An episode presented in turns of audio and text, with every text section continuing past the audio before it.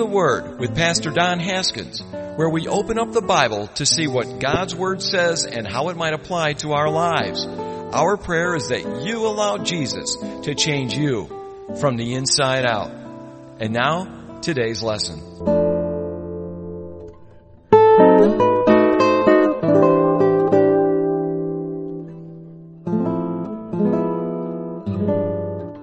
Galatians chapter 4. Beginning in verse 1 of chapter 4, Paul writing to the church in Galatia, he says, Now I say that the heir, as long as he is a child, does not differ at all from a slave, though he is a master of all. But he is under guardians and stewards until the time appointed by the Father. Even so we, when we were children, were in bondage under the elements of the world. But when the fullness of the time had come, God sent forth his son, born of a woman, born under the law, to redeem those who were under the law, that we might receive the adoption as sons. And because you are sons, God has sent forth His Spirit, the Spirit of His Son, into your hearts, crying out, Abba, Father. Therefore you are no longer a slave, but a son. And if a son, then an heir of God through Christ. But then indeed, when you did not know God, you served those things which by nature are not God's. But now after you have known God, or rather are known by God, how is it that you turn again to the weak and beggarly elements to which you desire again to be in bondage? You observe days and months and seasons and years. I'm afraid for you lest I have labored for you in vain. Brethren, I urge you to become as I am, for I am as you are. You've not injured me at all. You know that because of physical infirmity, I preached the gospel to you at the first.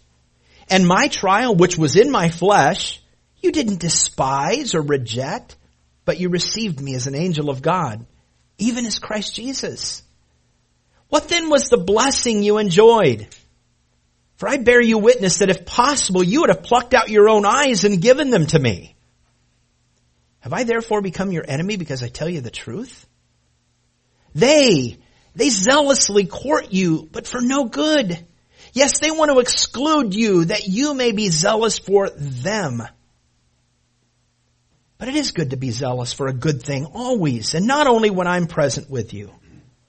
My little children, for whom I labor in birth again until Christ is formed in you. I would like to be present with you now and to change my tone, for I have doubts about you. Tell me, you who desire to be under the law, do you hear the law? Do you not hear the law?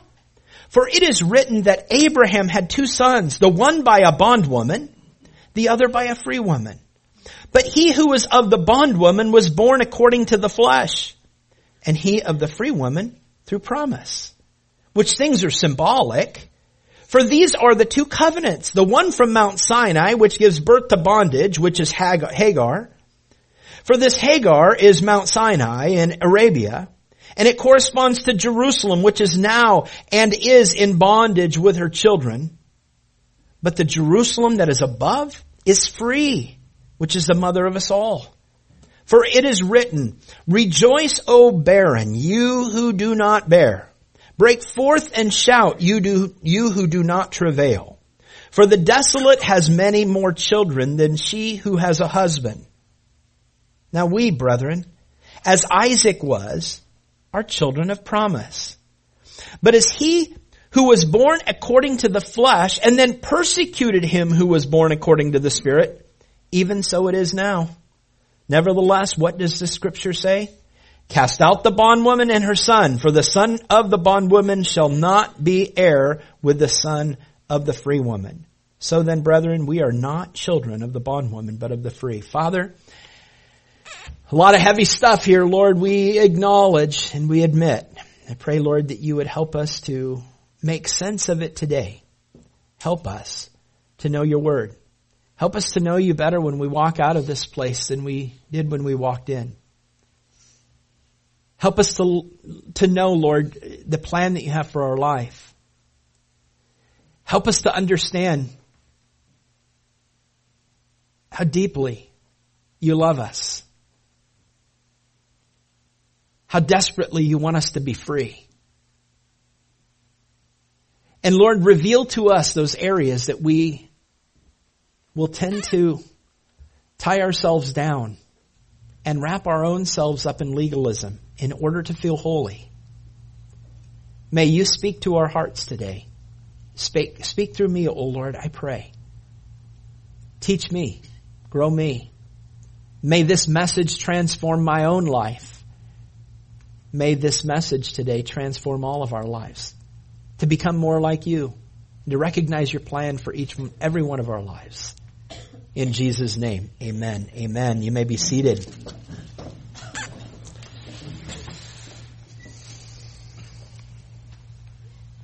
Who can relate?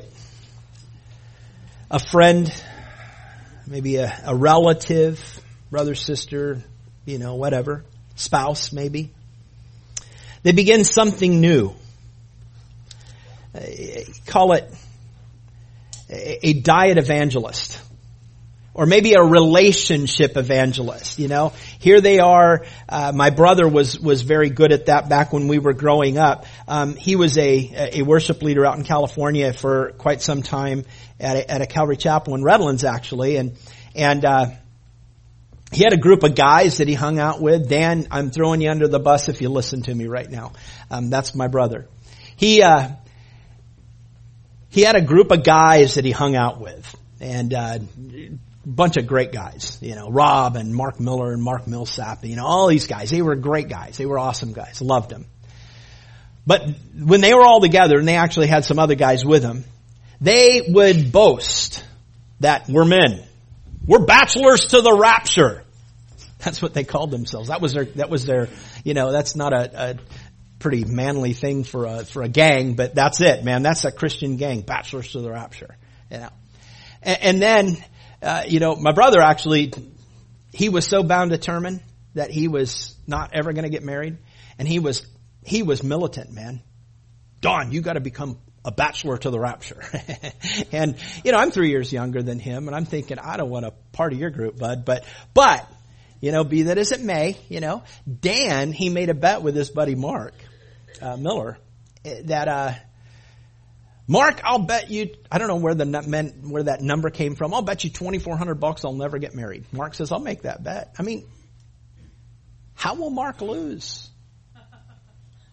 Just think about that for a second. Mark will, I mean, he'll have to cut a check when Dan dies and throw it on the, in the casket or something. But Dan is the only one that's going to lose this bet. Well, it happened. Dan found a woman. Not too long after the Bachelors of Rapture organization began, got engaged, was no longer part of the Bachelors to the Rapture group. He began to say, Don, get a life, get a wife. it's he had a little, you know, his little phrase, dude, you gotta get a get a life, man, get a wife, get a life, get a wife. So he changed, you know, and he became this relationship evangelist. Maybe you have somebody in your life that's a diet evangelist. They start a diet, man, they're going and they're going and they're, they're really rocking and rolling on that. You know, it's, it's new, it's fresh, you know, while it's new and fresh, you know, they have this euphoria, you know, this, the results are happening, you're dropping some, they're dropping some weight, their countenance, you know, is, is increased in their joy. And after a while, you know, the, the dieter is, is doing a really good job, you know, maybe you know, very, very, very strict, you know, on their diet. And then, and then it turns into Florida around February, March time. And all the strawberries start coming out. You happen to go to a fair or the strawberry festival. And you think, man, it's strawberry season. It only comes around once a year. You begin to justify. I've been doing really well on my diet. And I'm just going to have a small two pound serving of strawberry shortcake. A little eight inch high dollop of whipped cream on the top. Or, or, how about maybe it's not that, but maybe you're at the grocery store and you're you're there and, and, and you're buying, you know, your watercress and your carrots and your your grass fed beef and your, you know, free range chicken you know, stuff that you're getting and you're, you're, you, you're cruising along and you're feeling good, man. You're walking through, you got a strut to you. Yeah, I mean, listen, I am a people watcher. I grew up being a people watcher and, and I love watching people. Do this sometime. Just go into a grocery store and you'll see people. You'll, you'll be able to, you'll be able to, to teach yourself everything about that person's life by the way they're walking with their grocery cart. You look in their grocery cart, they have all this healthy stuff in there, and they're just cruising. They're, they're confident. It's the person that has all the, you know, junk in there. They're kind of, mm, you know, you know, they're, they're cruising through, you know. Or, or they just are just blatant. They're going, yeah, I'm eating it, you know. you know, and, and, and, but here you go through, you got all this really good, healthy stuff, and you know how it is. They put all the, you know, the meats in the very back. You go get the meats, and you go, all right, well, I've got everything I need. I'm going to go up to the counter, and so I'm just going to pick a random aisle, and you walk down a random aisle, and just so happens to be the cookie aisle. Dang those cookie aisles. They're horrible but you're feeling pretty confident. You look down at your stuff, you go, I've got power over this. This is good. And you cruising along and you're passing by, you know, Keebler's and, you know, you're passing by Pepperidge Farms. I can do this. I can do this. I can. Then you hit Oreos. And you go, they have blonde Oreos now? blonde? I wonder if they're different tasting. That's just the weirdest thing. I'm going to do a little laboratory test. I'm just going to get some blonde Oreos to see if, they, man, if they mess with a good thing, man, I'm going to be so mad at Nabisco. And you sit there and you justify it and you go, well, I'm going to get this. Well, I might as well get the other kind because then I can do a, a proper taste test. you put them in your bag, you cover them up with the watercress you hurry to the front of the store. You do not look one way or the other because you just don't want to see, uh, like if it was me, I would not want to see my wife in the store. Cause she go, what's that? Nothing. You know, I mean, you just, you just, you just, you want to, I don't want to see anybody, you just boom, you get to the, you get to the aisle, and you get there and you pour all this stuff off under the conveyor belt and off it's going. Have you ever looked at a person in a conveyor belt? They're sitting there, you look at the food that they have in there. Can you, I have always wondered what goes through a cashier's mind. Carrots, celery, watercress, water chestnuts, asparagus, broccoli, free range chicken, Oreos. And they stop. They kind of look up. at Oreos, where does that fit? This is, this doesn't work. And, and, and they go, and now there are kind of three ways. If you ever wonder what the cashiers think, but as you look at the person, there's, the next time you see that, look at their face. There's, there's, they're going to have one of three looks. Uh, the, the, the first look is they're going to be looking around like these Oreos aren't for me. Obviously, I'm getting the healthy stuff. These are for someone else. And so they had to have that smug look on their face. That second person is, uh, you know, kind of just looking and, and they're, they're panicking, you know, they're panicking and they're kind of going, come on, come on, you know, just, they have that, they have that, just hurry up and cash me out before anyone catches, catches me look, you know, before somebody finds out. Or, or my favorite is they have this look on their face. Don't you judge me. And they do. My wife does this a lot. She, she will, if she's having a, a conversation in her head with me, and I'm not a part of that conversation, but she thinks I know what I'm saying,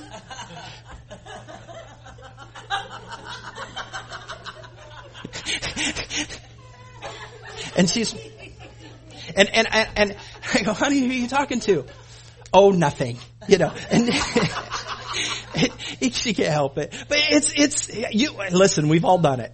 We've all done it, right? You have that conversation with that person. Well, if you say that to me, you know, don't you judge me that I've got two boxes of Oreos in here, you know? Then you get the Oreos home. You, you do the test, taste test. You eat a couple. it's Meredith saying, it's all over. It's all over. you do the taste test with milk with a fork in in the cream and you dip the fork down. You can get it all the way in there, pull it back out, and you can have the whole thing's covered. So here's the thing. You do that and you do a couple. And you sit there and go, man, I cannot believe that I just blew it. I feel so horrible. Well, I've already blown it, so I'm going to finish off these two bags because tomorrow I don't want these in the house. You know, you justify it, right? Yeah. you go, what in the world does any of this have to do with what we're talking about today? I feel like it was an inside rant. Don't judge me. Josh is saying, I think that was an inside rant. you know, here's the thing. When Christ came, Paul, Paul's talking, I mean, I think, hopefully you, you're, you're catching a little bit of the gist of what we're going to talk about here. Paul, Paul, he's dealing with freedom. He's dealing with, with liberty. He, he's dealing with a relation, a true relationship with Jesus Christ and the understanding of what that relationship affords a believer. Right? Uh, here, here's the thing. I'm so sorry for you women because you can't be a part of our men's group. I'm sorry. Guys, if you're not a part of our men's group, you're just missing out. We had a phenomenal men's group on Tuesday night. And I had to deal with some of this. Paul. Paul understood what the law did. Paul understood what being very legalistic would, would reward you with. He understood that living according to the law, he says, man, I, I, I excelled above many of my contemporaries. I, I, was, I was a Pharisee of Pharisees, man. I, I, I, excelled above them all. I did everything that the law said I needed to do. And there is a thought, there is a, there's actually evidence to actually support this idea that Paul felt that if he lived the law perfectly for one day, and there was a sect of the Jews that would believe this, that if you as a Jew could live perfectly for one day, you would induce the Messiah. Your works, your perfect works, your holiness before God would make God reveal the Messiah upon the face of the earth. Now, I don't believe that that was correct, but I believe that that's the passion that caused Paul to live his life as, as a Pharisee. And I believe that Paul loved God. I believe that Paul wanted to do the right thing before God. He was skewed. We've talked about it many times before about Paul on his way up to Damascus to arrest more Christians, breaking up families, possibly stoning them to death possibly throwing them in prison. We obviously know that he's going to take them away in chains. And so here Paul is on the way up to try to cause more havoc within the Christian church. Because how dare you say that God would ever become a man and die on a Roman gibbet? For me, God will never humble himself to a place where he would be placed at the hand of his own creation and allow his own creation to, to hang him upon a cross. That's, that's just, that's, that's preposterous. My God is so far more powerful than humanity. And you know, in that I would, I would agree. God is much more powerful than all of humanity, right? I mean, that's, that's a, that should be pretty good straight across the board in here. But Paul took it to that next level. He's going, how dare you ever say that he would ever humble himself to a place where he would die at the hands of the man that he created in order to give him life? That doesn't make any sense to me. And so I'm going to go and root that out. I'm going to kill these Christians. I'm going to snuff this faith out, these Christians. Now, mind you, if you call yourself a Christian, back in the day, that was a derogatory term. And so he really wanted to knock these Christians down. He wanted to knock them out. He wanted to snuff them out. And so he was on his way up to Damascus, got knocked off his pride horse, right? He got knocked off his arrogance horse. He got knocked off his, his egotistical horse that he understood it all. And, and he got knocked to the ground. And he heard this voice saying, Saul, Saul, why do you persecute me? And he said, well, who are you, Lord? And he says, I am Jesus, the voice said, whom you're persecuting. Isn't it hard for you to kick against the goads? And, and the idea is, is that I look at that and I don't see a lot of rebuke down upon Paul, or Saul was his name at the time. And there was not rebuke down upon him. There was actually, you're finding no satisfaction in what you're doing. You think that you're doing me a favor and it, you are kicking against spikes, man. And it's not working. And the more you involve yourself in this persecuting this Christian sect, the more you have this peace that is evacuating from inside of you. And you're going, why am I not, why am I not feeling the pleasure of God when I'm doing His bidding? Why can't I feel this, this presence when I'm snuffing out these Christians that would do and say such things? And he, he was,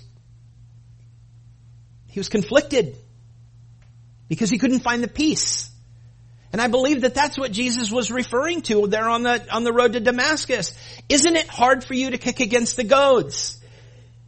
Because every time he did it, it was like he was getting stabbed. It was like something wasn't right when he was doing it. And then Jesus gave him a plan. He says, go into this Damascus, a street called Straight. There you're going to find a house. You're going to go there. You're going to be blind for a few days. All right, three days. I'll send somebody to pray for you, and, and, and then I'm going to give you your your marching orders, basically, is what ended up happening. You know, Ananias went in there, and the Lord talked to Ananias and said, Go in and talk to this guy, Saul. Pray that he'd receive his sight. And, and give him his commission from me. And so Ananias did, I'm sure, with fear and trepidation, because he knew how much harm this Paul, Saul, had actually inflicted upon the church. And so you have Paul seeing legalism didn't work. The law didn't work. Living a perfect life as a Pharisee, as a law, as a holy scripture, law abiding man, there was no peace. There was only guilt. Sin revived, I died, Paul will go on and say. Sin, the, the law showed me, I wouldn't have known sin, Paul said, unless the law would have said thou shalt not covet. Here's what Paul dealt with. Guys, maybe you struggle with this at times. Gals, some of you guys might struggle with this. Paul's going, hey, here's the thing. The law wouldn't, you know, you know, sin came alive. That, you know, I wouldn't have known sin unless the law would have said you shouldn't lust. It's hard to think of the apostle Paul as a guy who struggled with lust. He says, but man, I, I died when I understood that the law said you weren't supposed to do that. It, it, it killed me. Paul understood that there was a spiritual death that had to happen. He understood that in such a dramatic way with Christ on the road to Damascus. And so Paul becomes an evangelist. Now it took three years he was in the Arabian desert and then, you know, some 14 years later we read in the last chapter and two chapters ago in chapter two, right?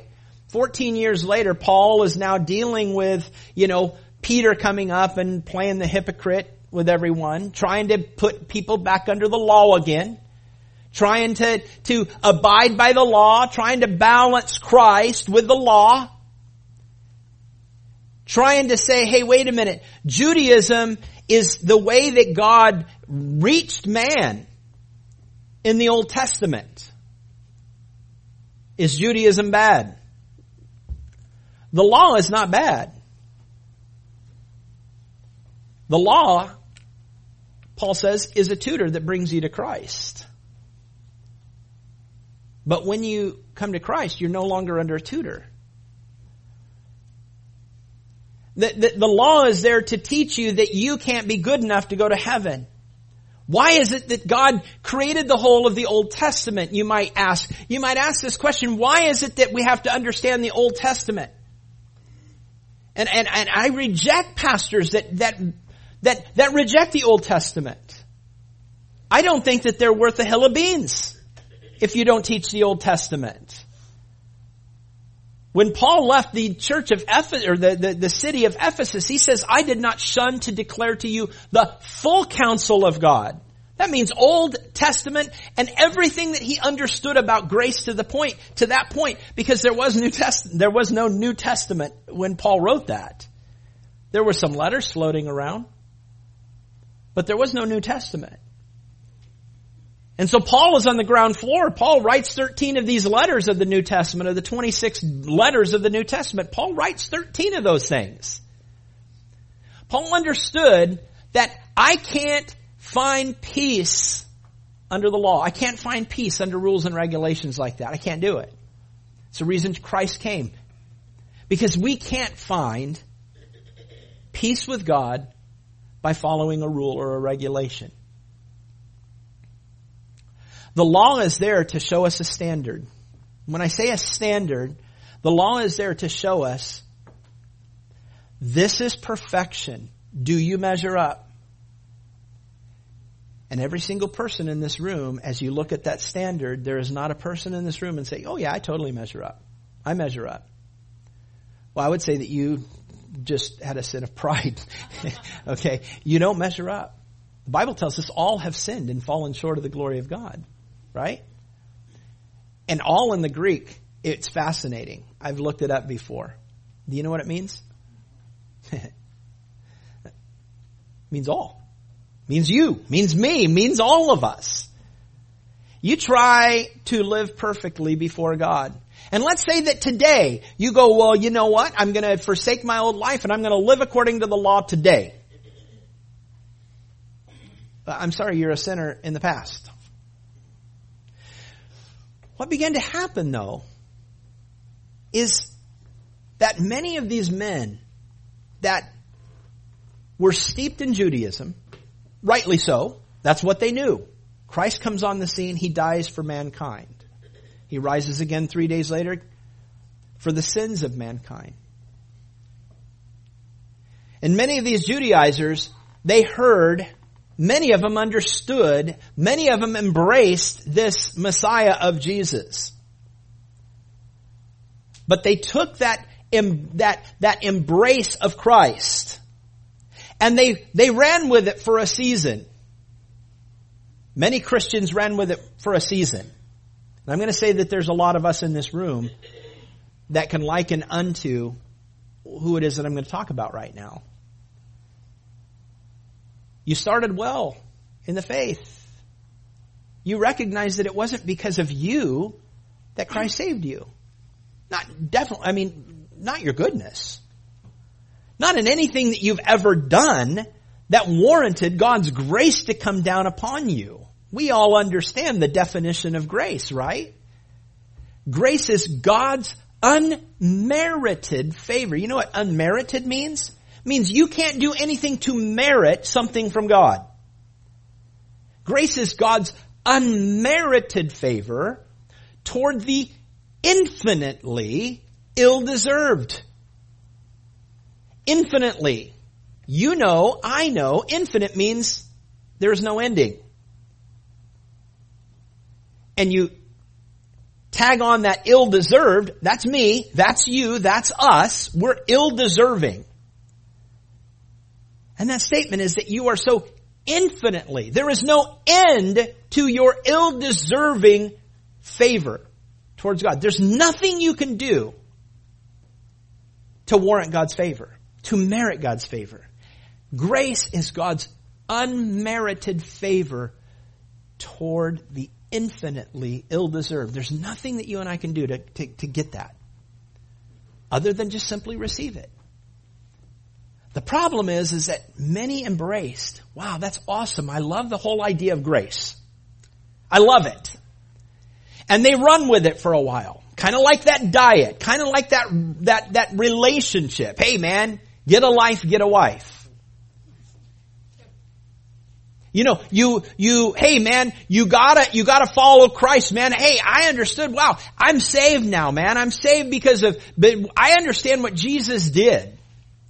But after a season, you have a hard time with this grace thing. You have a hard time with this forgiveness of the Lord. You have a hard time with, are you kidding me? I don't have to, it's not in anything that I do that is going to make me in right standing with God. It's, it's what He's done and I simply have to receive that.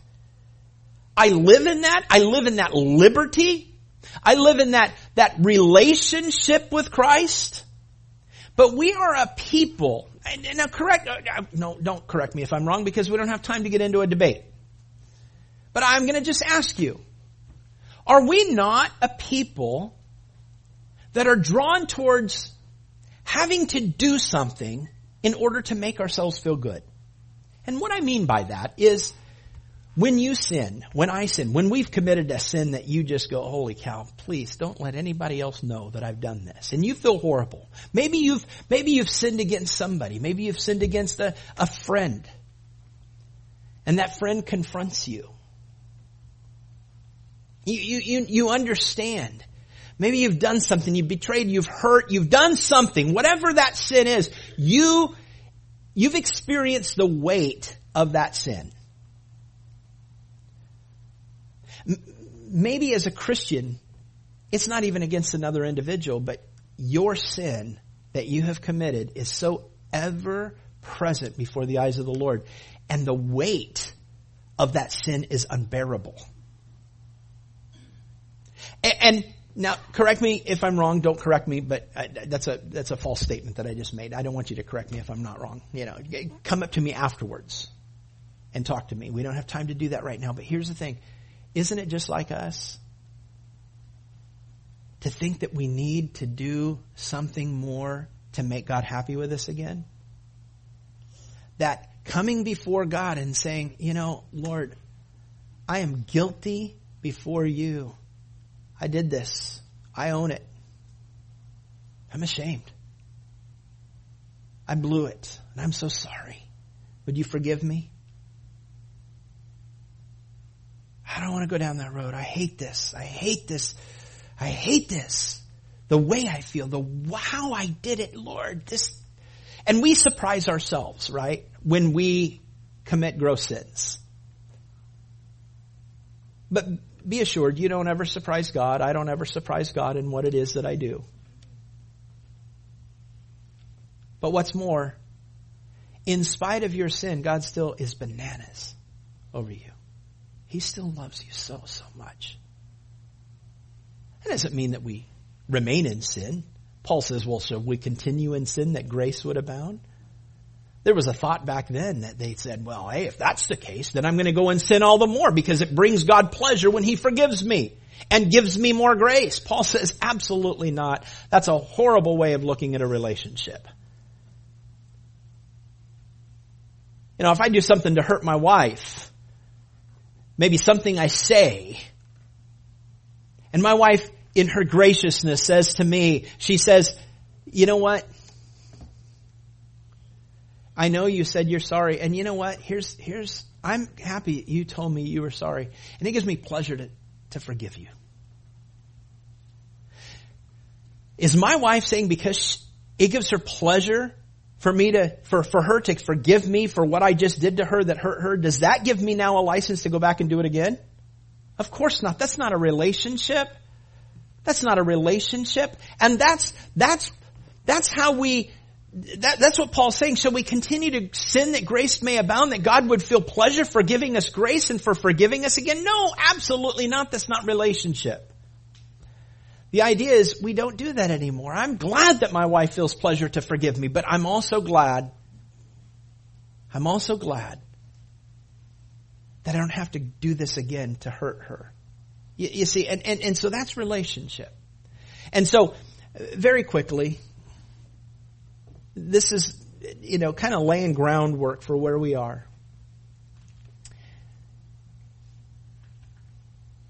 When many of these Judaizers who had tried to be perfect according to the law, when they saw that they couldn't be perfect to the law, and they understood that Christ died on a cross for their, their sins, they, they embraced it. But after a while, they began to, they began to think that their, their holiness was dependent upon them. Their righteous standing before God was dependent upon what they did or what they didn't do. And you might, and I might, feel this tendency to think that I'm going to be more holy before God, or I'm going to be more righteous before God, and God's going to show me more favor. He's going to love me more if I read 15 chapters a day of my Bible. Now, is there anything wrong with reading 15 chapters a day of your Bible? Absolutely not. If you want to do that, knock yourself out, man. Go for 20. But if you think that that's going to garner you more grace from the Lord, if you think that that's going to make God love you more, that you have written, or you read 15 chapters, or I'm going to spend two hours in prayer on my hands and knees. Now, if you want to spend two hours on your hands and knees in prayer, go for it. Try for three. But if you think by doing that, God's going to love you more, you have a false understanding of who God is. God is bananas over you as you sit in your seat right now. He loves you. The law of the do's and don'ts. Do this in order to be approved of the Lord. Don't do this in order to be approved of the Lord. Here's the thing. All of those things would bring you to a place in your life that says, it's impossible. It's impossible to actually do all of those things. And if you ever came to that conclusion, God would be saying, right with me right now, bingo, you understand that you can't live perfectly to, to my law. You can't. But you see, sin is not going to inherit the kingdom of God. It's not going to inherit the kingdom of God. Righteousness will. How do we get righteousness? It's through God. It's through God sending His own Son, His only begotten Son into the world. That we who believe on His death and His resurrection would not see death but have everlasting life. That's, that's, that's it. I don't know if you have it. I hope you do. If you don't have a relationship with Christ, know this. Your relationship with Christ is based upon what He did for you on the cross. How He defeated death as He rose again from the dead. He took your sin upon His shoulders on that cross. And I believe that he was thinking of you personally. I'm one of those crazy guys that believe that if Jesus is God in human flesh, which I believe he is, that God has the capacity to know in the future. Uh, is that a pretty fair statement? God can see past, present, and future. The Bible says that He's omnipresent, right? He can be in all places at one time. And if that's the case, He could be right here, which He is, because He says, where two or three are gathered in His name, I'm right there in the midst. And I think that there's more than two of us in here that have gathered in His name. And so He promises He's in this very place. And so, when Christ was dying on the cross, I truly believe He was not just thinking of the world globally, mankind globally, mankind that was past, present, and future globally. Now, yes, part of that was, but I believe that the mind of God is so vast and so great that he could think of me personally, even though I hadn't even become a, a flicker in my great, great, great, great, great, great, great, great grandparents' eyes. You know? Here's the thing. I believe he was thinking about you. The Bible tells us in Hebrews chapter 12, verse 1 and 2. Right? Seeing we're surrounded by so great a cloud of witnesses, let us lay aside every weight and sin that so easily ensnares us. Let us look unto Jesus, the author and the finisher of our faith, who for the joy that was set before him, you, I, us, were that joy. The joy that was set before him, he endured the cross, he despised the shame, and right now he sits down at the right hand of the Father. You were the joy. I believe you were a twinkling in his eye. I believe that you were on his mind when he cried out, Father, forgive him. I know what they're doing. It is finished. I believe he was saying it was finished for you personally. I think God has a vast, vast enough mind to think of me personally on the cross, to think of you personally on the cross. To personalize the crucifixion of Christ is necessary for us. Do you understand? Here's the thing. If you don't personalize the cross, if you don't personalize, if you don't personalize the death and resurrection of Jesus Christ, and you just make it global, you've missed the whole idea of Christ. Wasn't just global. Because an individual has to make a decision to follow Christ. A nation doesn't. Now a nation can, but do all the people in the nation follow? No. You have got to have a relationship with Christ. You have got to make a decision to follow Christ. Oh, well, I, am in a family. My mom and dad, they're saved. Good. You're 17 years old. For goodness sakes, make a decision. You're going to follow Christ or you're not. I say, do it, man. You have a relationship. You're not going to go to heaven based upon mom and dad. Now I know that there's an age of accountability issue there and for young kids. I understand that. But as you get to that age where, where you can understand right and wrong, you, you have to come to a place where you have to accept Christ in your own life. But here's the thing. When you do that, there's nothing more you can add to God's favor towards you. You have it. And people will try to come in as these Judaizers were doing, and I've got to finish, but these Judaizers were coming in and they were saying, we had it too, but it just wasn't feeling right. Because it just doesn't seem right that it's nothing that we can do to warrant God's favor to us because we were so set in doing all these laws and doing all the do's and don'ts. And now he's saying those aren't the things that are going to make me right with him that it's just Christ, I think I need to do more. And we do that same kind of a thing. Man, I've blown it. God forgive me. Tell me if this doesn't ring true with you. You've blown it before God. You confess before Him. You feel horrible. You go, God forgive me.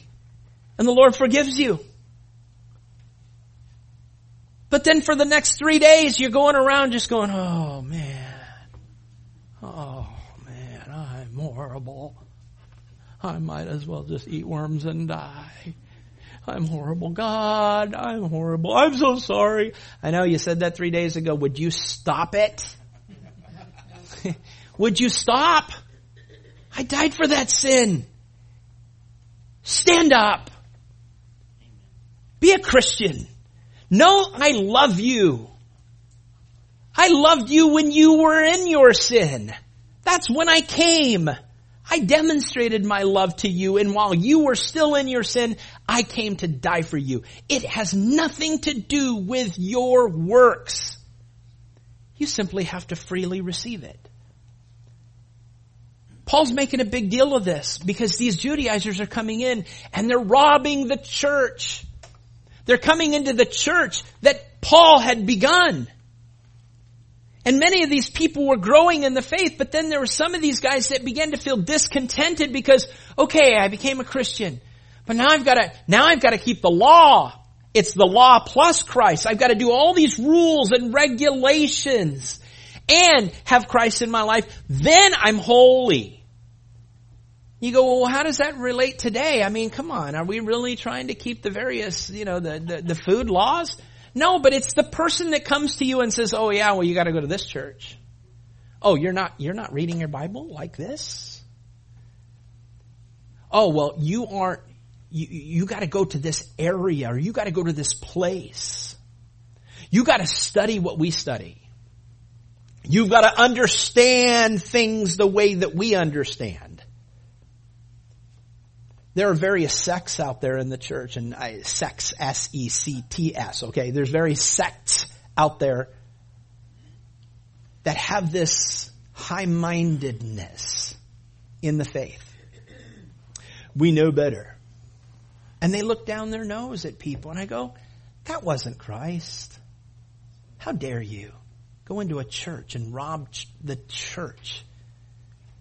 We had some hyper Calvinists that came to our our, our, our Bible college. that basically we're just going in and taking Christians and twisting their minds saying this is this is how you have to and, and they were they would always go off in a corner and, and, and discuss this stuff. I had people that would come into my office and cry at the Bible college. I remember one right now who's still walking strong with the Lord. I, I, I saw him probably five, six years ago. His name was Drew. He came into my office and he was crying. He goes, I don't even know what I believe anymore. He was crying. I don't know. I don't know. And, and these, these hyper Calvinists were, don't you evangelize because don't give anybody hope that they're going to go to heaven because it could very well be that God didn't save them in the first place. How dare you? I'm going, what are you talking about? Are you kidding me? Are you kidding me? You're telling these guys not to go and evangelize because you're going to give people false hope? Well, I would love to talk to those guys because they say, well, how about, how do you know that you're saved? Maybe you're just living a lie. Maybe God didn't choose you. You're just trying to earn your way into heaven. You say that you're saved, but you're actually not. No, I'm saved. Why? You got a burning in your bosom? What? How is it that you know you're saved? And, and oh, it would infuriate me. This is Paul. This is what Paul's doing. It infuriated that somebody came into the church and started adding to Jesus Christ and Him crucified. Gang, listen, if somebody gives you a book and says, listen, Ellen G. White and the Bible, Joseph Smith and the Bible, you need to flee. You understand? It's this and the Bible. It's this and Christ. It's this plus Christ is how you're going to be saved. You need to flee. Gang, understand. And I know this is kind of an old time message, but God, we need old time messages back in the pulpit. We need, we need pastors that will tell you the truth. Paul's going, you're mad at me because I'm telling you the truth. Why? That doesn't make any sense. A buddy of mine, Pilgrim, had put on his, some of you guys probably are, are, who are friends of Pilgrim. Benham, he's the pastor up at Shoreline, Calvary, up in Lakewood Ranch. I saw something on his Facebook site the other day. And he asked the question, just an honest question. He goes, Hey, what's more important, kindness or truth? And it was interesting, the answer to that, that, that a lot of people got involved in. And, and it was a good discussion. There was no arguments, uh, at least as far as I saw. I didn't go and follow the whole thread through and everything like that. But would you rather somebody be super kind to you? Or would you rather someone tell you the truth? I love kindness, but I can be kind to you and lead you on a path to hell. Or I can be pretty aggressive and, and tell you the, the truth. Now the idea is, of, of course, the Bible says, hey, it's God's kindness that leads us to repentance, right? And so, I mean, it doesn't mean, it, it was a hypothetical, right? The idea is, is that I would rather have truth than kindness. I'd rather somebody tell me the truth. And that's what Paul's saying. Are you mad at me because I tell you the truth? Can I tell you that when I was there with you in person, I'm telling you the truth. You saw that in my infirmities, Christ was being magnified. I'm telling you the truth that even while I was there, if you had the ability, you would have plucked out your own eyes and given them to me. And if the idea is, is there, uh, most, a lot of people believe that Paul had an infirmity. Remember, Paul says three times, I asked the Lord to take a thorn from me, take this thorn from my side. And three times the Lord says, my grace is sufficient for you. And the idea is that this infirmity that Paul had, many believe, I tend to believe that it had something to do with his eyes. Don't really know what it was, but probably something to do with his eyes. He might have had something, and, and it, it wouldn't surprise me if he had just eyes that were constantly just oozing and red. And you'd look at a, you ever look at a person with red eyes really bad and they're oozing and your eyes start doing the same thing? And so if you got a guy like that going, hey, you need Christ, you kind of, you kind of, you're having to kind of look away. Talk to me, but I can't look at you, you know? And Paul says, do you, I'm telling you the truth that if you had the ability, you would have plucked out your own eyes and given them to me. That's how well you received me. Not that I would ever ask for that. That's not what Paul was saying. He was just saying, you embraced what I said. You embraced the gospel. You embraced that the law was your was the tutor that brought you to this place of freedom and liberty in Christ. But now, those that, that think that Christ isn't enough and they need to add more things in and add, add more rules and regulations in. You gotta be a part of us. You gotta be a part of our group. You gotta be a part of this sect. You gotta be a part of this. And they creep into churches. Well, if you're reading that Bible, you better not, you better not read it because there's only one Bible that is, is real and it's the right one and it's the King James and the red letter because you have to get the red letter because then Jesus wouldn't have known what to say. But it's King James and King James only. And, and so you, you, you, you get guys that say, well, oh, you use a new King James? Oh, heretic. what? Just read your Bible, man. Now I understand there's some pretty trashy Bibles out there. Translations. Translations, not Bibles. Translations. That, that are not accurate. And you need to stay away from. New World Translation. Jehovah's Witnesses have a Bible that they've kind of interpreted their own way.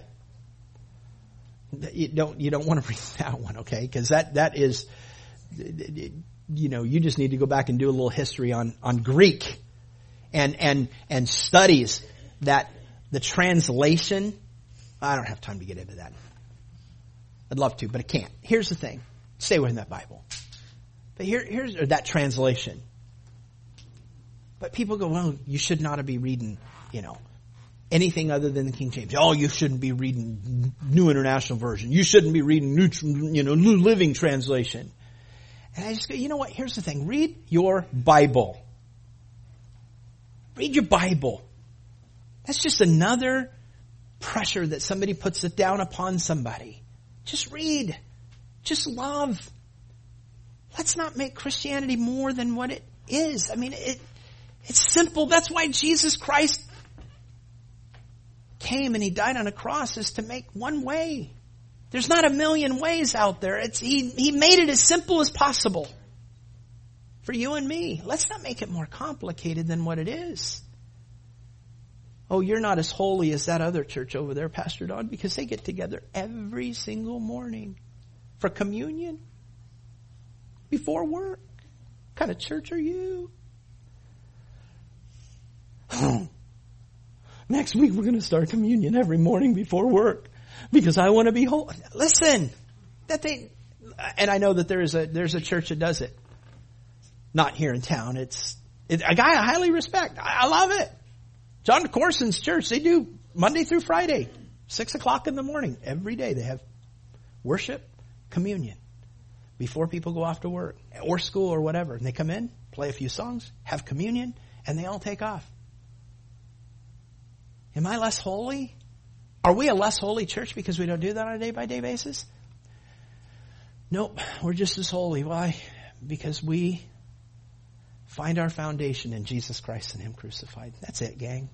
If we try to find any more righteousness in anything else, and if anybody else comes in to try to rob you of Jesus Christ and Him crucified, you just need to, you just need to flee. You need to get away from it. Don't make your faith more complicated than what it is. Just live for Jesus. I have a relationship with my wife. I don't wake up every day and go, oh man, okay, now I've got to do this. I've got to make sure that all of my, you know, both socks reach the hamper. Um, I've got to make sure that my toothpaste is back in the drawer. I've got to, if I don't, oh man, she's going to be so mad and we're not going to have a relationship anymore. And oh my goodness gracious, you know, I don't have, that's not the rules that I have with my wife. Now I might hear something about it, but doesn't mean that she doesn't love me and I don't love her and we don't do things to correct things. But here's the thing. My relationship with my wife is based upon a day that I said I do. The day that she looked in my eyes and she said, I do. Our relationship is based on every day saying that we love each other and giving each other a kiss before we go off onto our busy days. Our, our relationship is built upon not having to be told to hug each other every once in a while and, and look each other in the eyes. I don't, I'm not told to do that. I do it because I love her. She does that because she loves me. When I'm having a bad day, she comes along and she talks to me. She's having a bad day, I'll come along and talk with her. Now listen, we're not the perfect relationship. But I think we got a great relationship. But it's based upon love and relationship and not religion, not a law, not a rule. If this is a relationship, how much more with Christ? Don't get swiped up into men or women that come into a church or come to your work or you sit in the coffee break when you're in a coffee break and say, well, you've got to do this, this, and this. Oh yeah, but what do they, what do they say about this? What do they say about, well, you can't be a Christian unless you, hey, Jesus Christ and Him crucified. That's it, man. Jesus Christ and Him crucified. There's your answer. Oh, you're saying that it's so simple as that? Amen. That's it.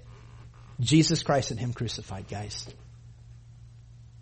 Don't make it more complicated than what it is. Father, thank you so much for today. Help us, Lord, to go out and live this life for you. Relationship. Thank you, God, for bringing us and any of us in this room that have become Christians to that knowledge that we can't get to heaven based upon our own merit. We came to you. We understand your death and resurrection. And we've received it. We've acknowledged our sin before you. Then it doesn't mean that we continue in sin. It just means that when we sin, Lord, we, we have an advocate in heaven for us. You, Jesus, where you ever make intercession for, for us. It's in my relationship. It's in our relationship with you, Lord, in which we will find ourselves holy and we have a liberty in that, and we have a freedom in that. And I pray, God, that you would help us to not get swayed by others that might come into our life. And by the outward appearance, they might seem to be a whole lot more holy. They might know a lot more bigger words than we do. They might know a whole lot more uh, religious words than we do. But if that was the criteria to enter into heaven, then Lord, we would strive after that. But the criteria for heaven is Jesus Christ and Him crucified. And that's what we embrace, Lord. And help us never to look to the left or to the right. But Lord, may we fix our eyes on you, the author and the finisher of our faith, who for the joy that was set before you, you endured the cross, despised the shame and you right now sit down at the hand, right hand of the Father for us. We thank you, Lord, for that. God, we are so grateful that our salvation is not based upon us. It is based upon you. It's not based upon what we do. It's not based upon rules or regulations or laws or anything. It's based upon you. Thank you, God, for securing us. Thank you, God, for loving us. Thank you, God, for your grace. Thank you, God, for your unending love, your mercy, your direction, your affection towards us. I can't fathom that, Lord. I don't understand. If anybody did to me what I do to you, I don't think I could love him the way that you love me. And yet you love me still. I am humbled, God, at your grace and your love. And it never dies. And it never fades. And it never will. And I'm so grateful, Lord. Help me, help us, Lord, to truly be lights that spread the true gospel in this world around us. May people be set free of the things of, of, of religion, may we enter into a relationship with you. And may we keep it there. Even when people come and try to rob it from us. You protect us, Lord. You allow us to maintain that liberty that we have in you, afforded by you, and dependent upon you. Forever and always. In Jesus' name, amen. Hey, thanks for listening. So, did Jesus cause a change in you today? Or do you need prayer? We'd love to hear from you. Please contact us by visiting our website at calvarychapelcf.com or call our office at 941-926-3717. That's 941-926-3717. Again, thanks for listening to In the Word with Pastor Don.